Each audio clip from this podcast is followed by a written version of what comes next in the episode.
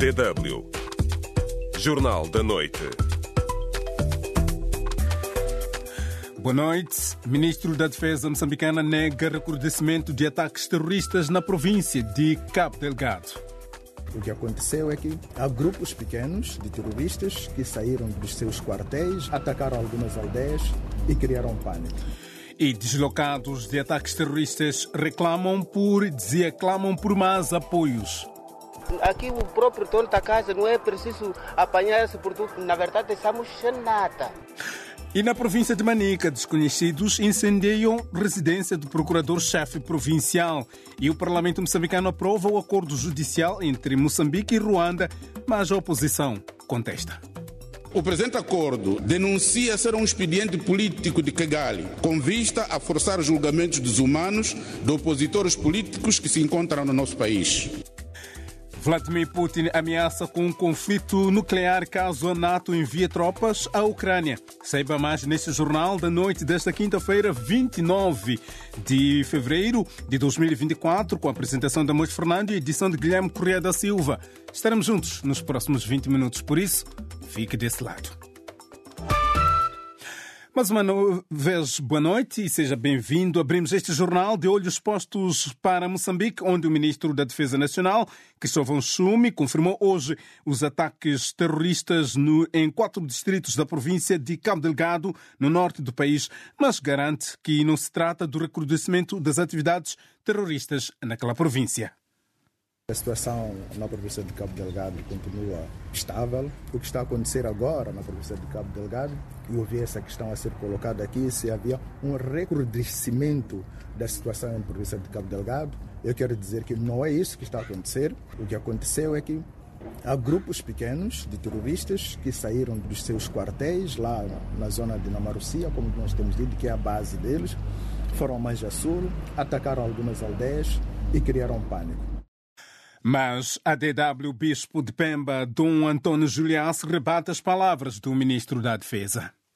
Eu sou um religioso, para mim a morte de uma pessoa já é muito. Não minimizo o sofrimento das pessoas. Temos mais de 35 mil pessoas sem habitação, eu não vou minimizar uma coisa dessa. Os números falam por si. E eu não sei se esse investimento significaria toda a província de Cabo Delgado está a arder. Não quero contrapor. Pode ser que a perspectiva do ministro é uma perspectiva militar, mas a minha perspectiva é uma perspectiva humanitária. E nesta entrevista, Dom Juliassi confirma que a província de Cabo Delgado está em guerra. E o ministro da Defesa, Cristóvão Schumi, defende que o combate ao terrorismo não é, não é fácil, é uma atividade difícil, não só em Moçambique, mas também em todo o mundo. Por isso, apela calma e que não haja muita ansiedade por parte da comunidade nacional para ouvir os resultados imediatos.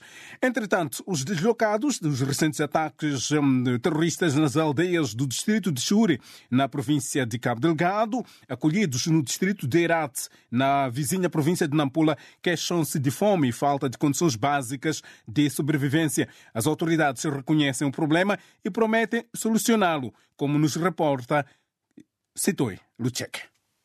A fome está a castigar os deslocados dos ataques terroristas de Cabo Delgado, que foram acolhidos em 300 em Namapa, Herate, na província vizinha de Nampula. A denúncia é dos próprios deslocados. Terlinda Eurico fugiu do ataque na aldeia de Namilala, em Chiure, na companhia do seu esposo e quatro filhos. Sem muitas opções, seguiu para Herate, onde está acomodada no centro de Nacuxa desde a semana passada. Ela fala das dificuldades que passa junto à família. Desde que aqui chegamos, ainda não nos deram nada, nem manta, nem balde, nem sequer rede mosquiteira. Enquanto não recebe os donativos, Terlinda e os seus familiares mantêm-se com os alimentos e cobertores que conseguiram reunir durante a fuga da sua aldeia. Cássimo Abudo deslocou-se com a sua família do povoado de Okua, em Chiure. Ele, embora em pequenas quantidades, recebe os donativos, mas denuncia que há residentes de Herate que se fazem passar por deslocados para beneficiar dos poucos donativos destinados às vítimas. Pouco a pouco as pessoas estão a receber, sei que pessoas, muitas pessoas estão a recalmar. Pessoas que estão a receber recente na mapa, mas... Nem todos os deslocados vivem nos centros de acomodação. há um número não especificado dos acolhidos em residências locais. Um deles é Mário Calisto. Ele vive numa residência composta por 48 pessoas, na sua maioria forasteiros, e diz que também a vida não está fácil. Aqui o próprio dono da casa não é preciso apanhar esse produto. Aqui tem, tem essa malha e, e não vou ter mais uma coisa. Na verdade, estamos sem nada. Luísa Meck, presidente do Instituto Nacional de Gestão de Redução de Desastres, INGD, diz que as autoridades estão cientes dos problemas, sobretudo a insuficiência de produtos alimentares, mas assegura que o executivo e parceiros continuará a enviar esforços para suprir os mesmos. Nem todos poderão ter no mesmo momento o apoio que nós estamos a trazer, porque somos muitos, mas este pouco que nós trazemos só vai receber aquelas pessoas que não são daqui, aquelas pessoas que deixaram tudo nas suas casas para vir para aqui. Diariamente, o distrito de Herat recebe novos deslocados. A maioria é atendida em três centros de acomodação, nomeadamente Moanona, Nacuxa e 21 de Abril, que já acomodam mais de 33 mil pessoas. Estes centros funcionam em seis escolas e num centro de formação de professores, colocando em causa mais de 13 mil alunos que há uma semana não assistem às aulas. As autoridades governamentais estão a preparar um local para a construção de um centro transitório. Desde janeiro, as novas escaladas de ataques já fizeram mais de 67 mil deslocados internos, segundo o governo. Citou Luchek, DW, Nampula. E nós, no nosso espaço do ouvinte, hoje perguntamos se há ou não o recrudescimento de ataques terroristas na província de Cabo Delgado. Para já, Jamaliano Zimbora Barbosa diz que uh, há sim ataques uh, terroristas na província de Cabo Delgado e Eclati Douglas diz que o número de deslocados para já desmente as palavras do ministro da Defesa, Cristóvão Chume. Mais comentários ainda neste espaço. Você ainda pode fazer parte do nosso debate pode responder à pergunta do dia no Facebook da DW África. facebook.com barra DW Português. Estamos à espera das suas reações.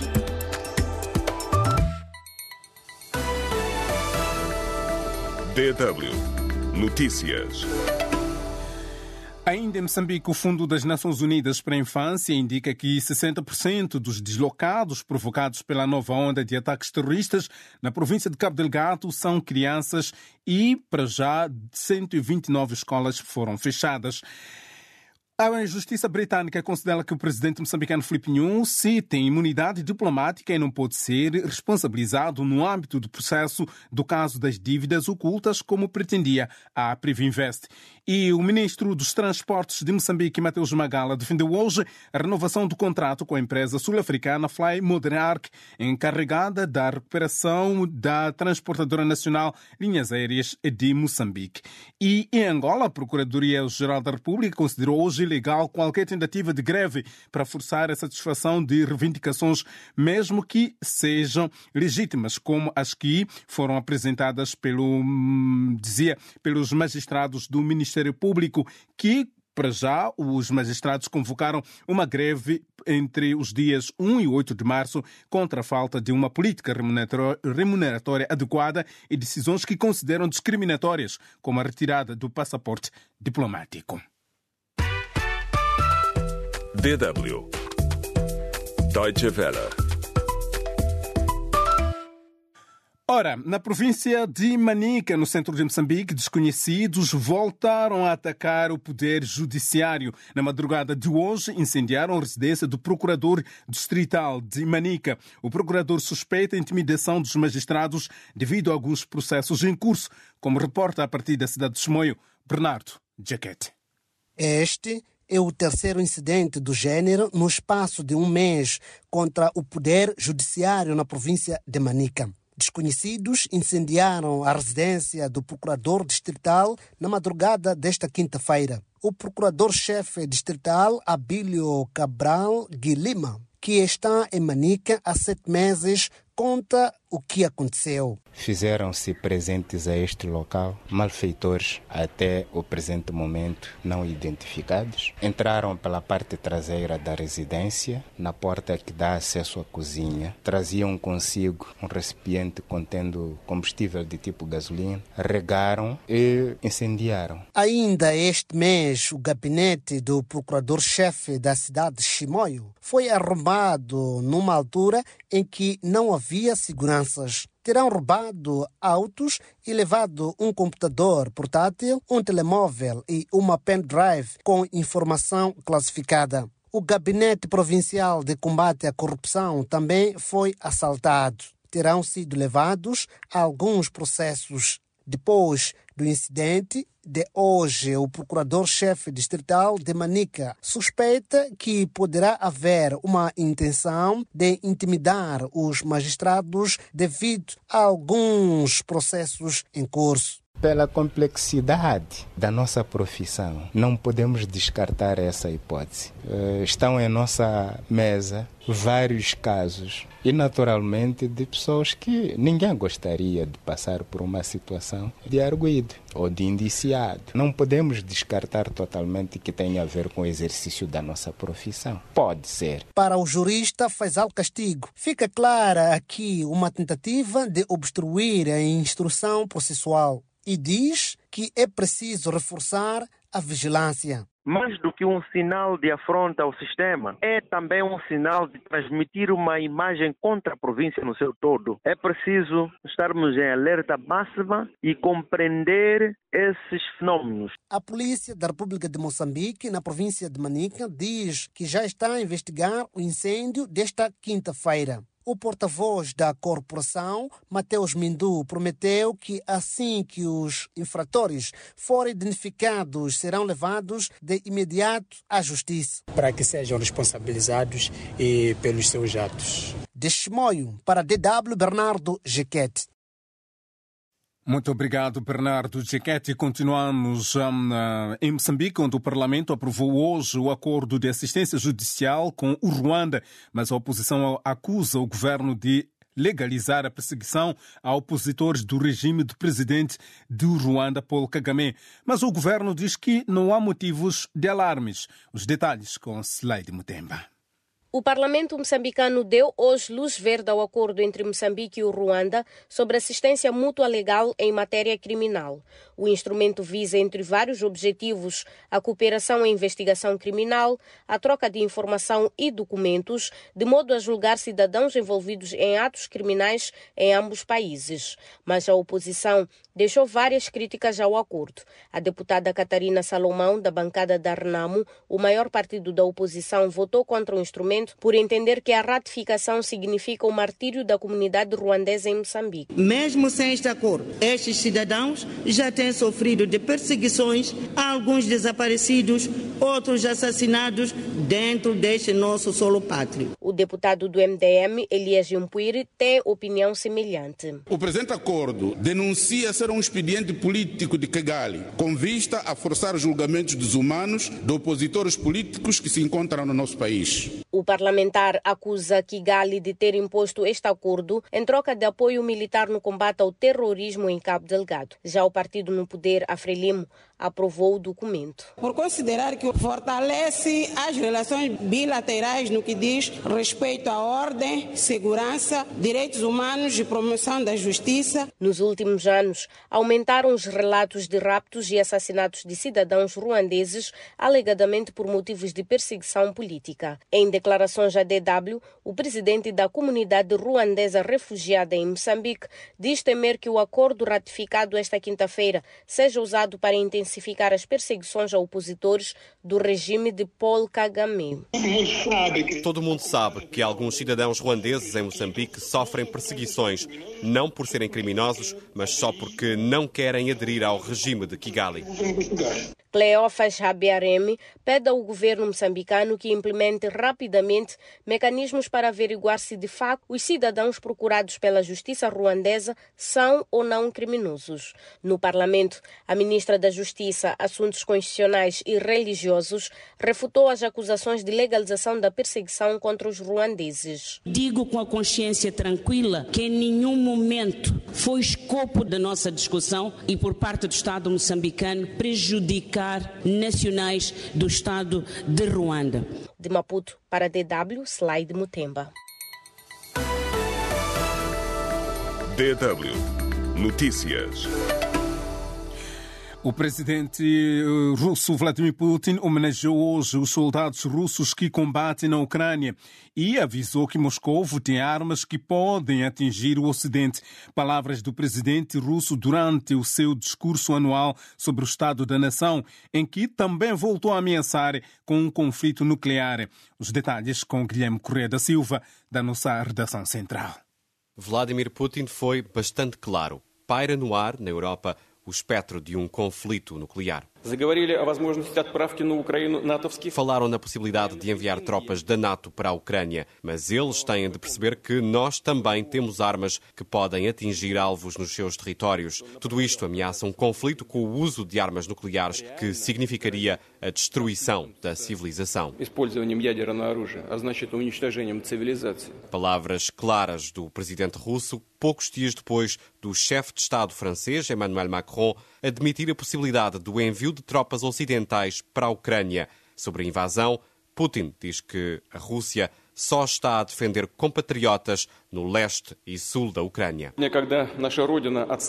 Enquanto a nossa pátria defende a sua soberania e segurança, protegendo as vidas de compatriotas no Donbass e em Nova Rússia, o papel decisivo nesta luta justa pertence aos nossos cidadãos, à nossa devoção ao nosso país. A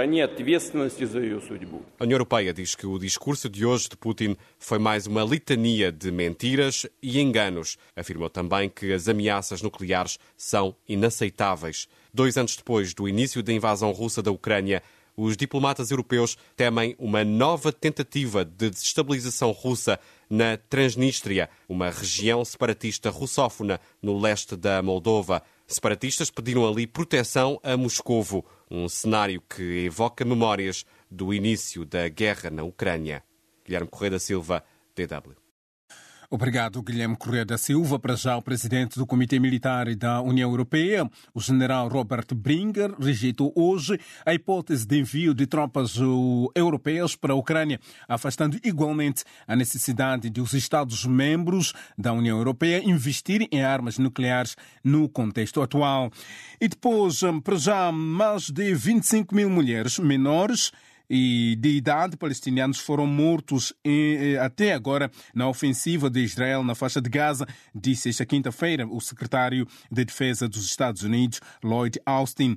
Poucas horas antes, o grupo islâmico Hamas, que controla a faixa de Gaza, teria anunciado que mais de 30 mil pessoas foram mortas no enclave por ataques do exército israelita. E depois, para já, o Israel, o exército de Israel negou hoje ter atacado, para já, um comboio humanitário no norte de Gaza, afirmando que os militares estavam a garantir a segurança dos caminhões e garantir que Israel não se limita à ajuda destinada apenas aos palestinianos. E na Zâmbia, o presidente Hakainde Hichilema declarou hoje que o país está sob uma catástrofe nacional pela seca que invade o país devido ao fenômeno meteorológico El Nino que devastou a agricultura no país e apelou para já à ajuda internacional. DW Espaço do Ouvinte.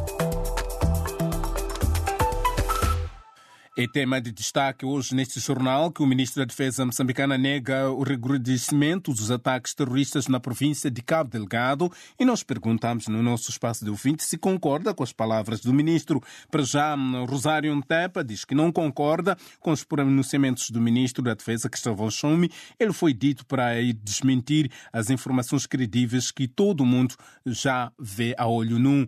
E depois, Euclides Sacani diz que gostaria de ver se eles, entre aspas aqui, abre aspas, elite da Frelimo e fechar aspas, se estariam calmos se os seus filhos estivessem lá a combater os tais terroristas.